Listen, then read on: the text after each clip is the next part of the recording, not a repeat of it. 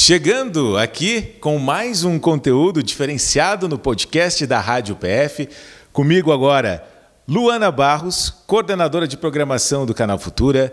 Também William Reis, ativista empreendedor social que tem uma história muito bonita com o movimento Afro-Reggae e que trabalha temas de profunda importância atualmente. Sejam bem-vindos, é um prazer tê-los aqui, Luana. Bom dia, obrigada. É, para a gente do futuro é sempre um prazer visitar parceiros, né? A rádio aqui, a TV antigamente, né? A antiga TV foi super importante para a história do Futura e é super legal dar continuidade agora também com a rádio. William, seja bem-vindo. É uma satisfação estar te recebendo. Prazer todo meu aí estar contribuindo um pouquinho com vocês. Luana, você já citou uma história em comum que nós temos, Canal Futura, Universidade de Passo Fundo pela TV que tivemos aqui há algum tempo e essa parceria que durou tantos anos e a gente admira muito. Queria que você pudesse nos trazer detalhes desse posicionamento do Futura, também como um canal pedagógico, um canal que traz o conhecimento para que as pessoas possam evoluir também socialmente a partir do conteúdo do canal Futura. Esse é o grande diferencial do Futura em relação aos outros canais do grupo. E é motivo de muito orgulho para a gente, inclusive poder visitar instituições, TVs parceiras, rádios parceiras, é sempre importante para reforçar isso que está no DNA do Futura. É, historicamente, o canal Futura ele não é só um canal de TV, ele é uma ferramenta pedagógica. Então, tudo que vai para as telas, todas as narrativas que a gente constrói, sempre tem o propósito de educar. Então, e é muito importante também a gente entender que a educação para o futuro ela parte da transversalidade. Então a gente consegue educar falando sobre pauta antirracista, a gente consegue educar falando sobre artesanato, falando sobre movimentos culturais e é isso que o Futura propõe como ferramenta pedagógica. Atualmente o que te traz a Passo Fundo também é a série Inspira Fundo da Filme Journée, do Carlos Teston, do Leonardo Gobi. Essa é uma série que percorreu diversos locais do Brasil buscando inspiração em pessoas que, através do empreendedorismo social, conseguiram evoluir, que impactam pessoas ao seu redor e até muito além disso. E a série acaba sendo mais uma vitrine para todos esses movimentos. Queria que você contasse também sobre essa parceria com relação à série, ao Inspira Fundo. Como é que está sendo essa repercussão?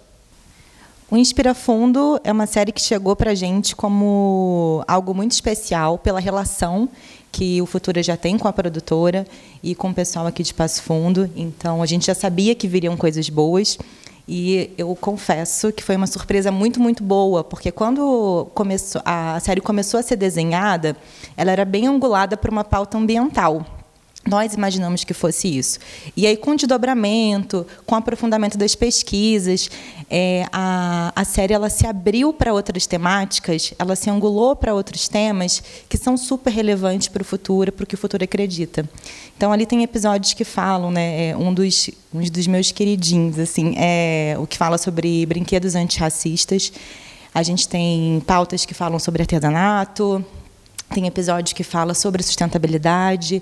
É, então a série ela veio é, é, veio para o Futura com temas que conseguem numa, é, tem uma completude muito grande do que a gente acredita. A gente consegue abordar, abordar diversos temas dentro da faixa. Eu estava mencionando com os meninos da produtora que esse ano a gente tem trabalhado muito construção de narrativa dentro das grades do Futura.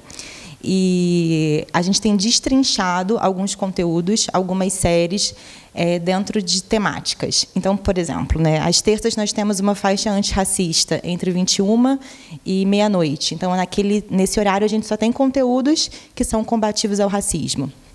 A série em si, ela não trata só de, de, racismo, mas a gente tem ali um episódio específico que funciona muito bem. Então a gente consegue fazer um recorte e levar esse conteúdo, esse episódio específico, para uma faixa específica para construir uma narrativa diferente. É, então a série em si, ela veio super completa, ela aborda diversas temáticas que tem tudo a ver com o que o futuro acredita. E tem uma coisa é, bem específica que me agradou muito. E eu elogiei super o Léo e fiquei super contente quando ele disse que as imagens são deles. A fotografia é muito linda. a fotografia da série. Eu convido as pessoas a assistirem porque vale muito a pena. O conteúdo é muito rico e o visual é incrível. E às vezes o que uma pessoa viveu lá no norte ou no sudeste do país e outra pessoa que está em qualquer região diversa do Brasil, quando a pessoa tem o contato através do canal Futura, através da Inspira Fundo, isso acaba aumentando a proporção desse impacto, desse toque social de inspiração, de uma forma que é até difícil de mensurar, porque ela se expande, né? Claro, nosso país é muito diverso, né? Então a gente poder ter um recorte é, de cada cantinho e trazendo é, iniciativas que inspiram de fato, poder de alguma forma democratizar isso é super legal para gente. A série cumpre muito bem o que ela prometeu e é linda, vale muito a pena assistir. Convido a todos.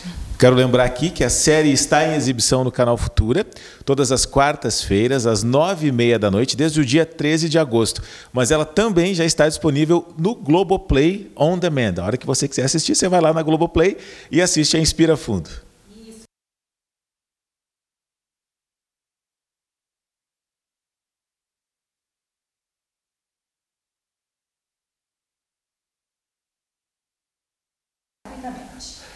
Muito legal. É, eu vou aproveitar agora, vou puxar um pouco o papo com o Will, que está gentilmente nos aguardando nessa conversa, né, William? William Reis, empreendedor, ativista social. Você estava me contando que depois de 14 anos no Afro Reggae, você agora está em um outro voo, mas que também é muito importante, que trata do ESG, que é uma pauta que a gente ouve recorrente de cada vez é, no, nos últimos tempos mas que às vezes é difícil a gente traduzir isso para a prática. E a gente estava conversando antes, eu acho importante trazer aqui, que o ESG no Brasil acaba tendo muito o foco ambiental, que lógico, é importante, é uma pauta muito necessária, mas ele precisa ampliar para os outros pilares. Comenta um pouco sobre isso, por favor. É que, assim, é, é uma sigla nova no, no Brasil. Acho que a implementação do ISG ele vem agora de dois, começou, de, começou em 2020, vai até 2025. Né, as empresas vão começar a implementar o ISG e 2025 a 2030, isso tudo é estudo, tá? Não é, não é achismo nem nada, não. 2025 a 2030 vai ser o mercado cobrando das empresas práticas de ISG. E a gente vive num período que é a geração Z, que já está comprovado também que é uma geração que não consome com bolso consome com a mente. Então também é comprovado que essa geração vai colocar dinheiro em produto ou em empresas que tenham algum vínculo com o ISG, tanto no ambiental, no social ou com questão de governança dessas empresas. Então é um mundo mudando. Então assim, não vai ser uma coisa que as empresas terão que fazer porque elas ganharam consciência. Não, o mercado vai exigir. Né? Então acho que isso é muito importante também, porque às vezes é, como a gente vive no, no, mundo capitalista, é só somente essas práticas vêm quando o mercado exige e isso valoriza a sua empresa, valoriza ações. Então é isso que o mundo está começando a cobrar dessas empresas, inclusive o mercado, né? Tem uma pesquisa que diz que 78% dos investidores já, já admitiram que só vão só vão investir em empresas que tenham ISG. E aí vem essas vem o que eu te disse, né? Essa questão de dessa discrepância das siglas. Né? Eu vejo uma concentração muito grande na questão do meio ambiente, que realmente a gente tem que cuidar, mas eu vejo que nas outras, no, no S e no G, está é, tá mal distribuído ainda, principalmente no S. Né? Então, assim, então o, que o meu medo é que a gente realmente consiga salvar o mundo, mas não salvar as pessoas. Então, acho que está mal distribuída, mas acho que é um caminho, esse também é um desafio que acho que de, de empresas que estão trabalhando com ISG, das consultorias ou de pessoas, mas que eu acho que no final acho que a gente vai conseguir equilibrar o ISG. Em relação à tua experiência também com o ISG, mas a tua experiência de vida, de movimentos sociais, tu avalia que houve uma melhora nos últimos tempos em relação a essa questão social? Se há uma estagnação? Você acha que recuou de alguma forma? Qual é a avaliação que você faz? Então, é... estou sendo apolítico, tá? Não estou sendo político. É... Na, penu... Na penúltima eleição, a palavra social foi muito demonizada pelo último governo. Isso é um fato. É... Isso prejudicou muito, né? Porque o social ficou, ficou atrelado a um partido, a um partido político. Sendo que o social já existe há muito tempo, a luta racial existe há muito tempo. Inclusive, é até é bom a gente sempre frisar que todos os avanços da população negra, como as cotas raciais, a Lei 10.639 veio da pressão do movimento negro, não foi uma pressão de um partido político, foi uma pressão de pessoas do movimento negro que lutaram por isso, por isso que as cotas estão aí, a Lei 10.639 está aí. E então aí, nesse penúltimo governo, teve essa demonização da palavra social. Nesse atual governo, é claro que a tendência é que as práticas sociais aumentem, né? que, que venham mais com isso. É, e falando da questão racial, quando teve a questão do George Floyd, teve o boom da questão racial. Mas a gente já sabia, a gente do movimento negro que trabalha com a questão racial, a gente sabia que esse tema ia reduzir. E, eu, e por exemplo, esse ano já saiu uma pesquisa também de que as empresas investiram menos do que no ano passado na questão do Dia da Consciência Negra, do mês da Consciência Negra. Então, o que eu acho é que, infelizmente, vai ter que vir outra tragédia, como a do George Floyd, para que as empresas voltem a apoiar a questão racial. E principalmente no Brasil, que é um país onde tem 56% da população negra, e onde a população negra e, e, o racismo é o, pior, é, o, é o pior problema social do nosso país, porque tudo, todos os piores índices de desigualdade social estão dentro da população negra. Se a gente não quer um país, se a gente não quiser um país melhor, um país realmente de mudança, um país menos violento, um país com, a melhor, com uma melhor educação, a gente tem que fazer esse recorte. Se a gente não fizer esse recorte e lutar contra o racismo, a gente vai continuar enxugando gelo. E falando sobre essa pauta, a pauta do racismo, a gente infelizmente vê em competições esportivas, grandes competições, isso acontecendo de maneira recorrente. A gente tem o caso do Vini Júnior, que é um talvez um expoente mundial e a gente percebe, por exemplo, que as entidades ligadas ao esporte, elas não têm uma punição de fato condizente com a gravidade do ato que se é cometido. Às vezes as punições elas acabam sendo amenas ou até nem parecem punições. E é uma pauta que o esporte ele tem a capacidade de construir mentes, cidadãos, construir uma, uma consciência de superação, ele tem uma força imensa para combater preconceitos como esse. Como é que você vê essa questão do racismo no esporte? É, eu acho que, principalmente quando a gente fala de, de, de futebol, e aí ultimamente a gente viu né, aquela questão que aconteceu lá no, no Rio de Janeiro, Brasil e Argentina, uma, uma coisa totalmente desorganizada, que no Brasil, a gente sabe quando você joga, coloca o futebol, é, você vê as várias manifestações que, que o futebol traz negativo. O racismo, o machismo, a homofobia.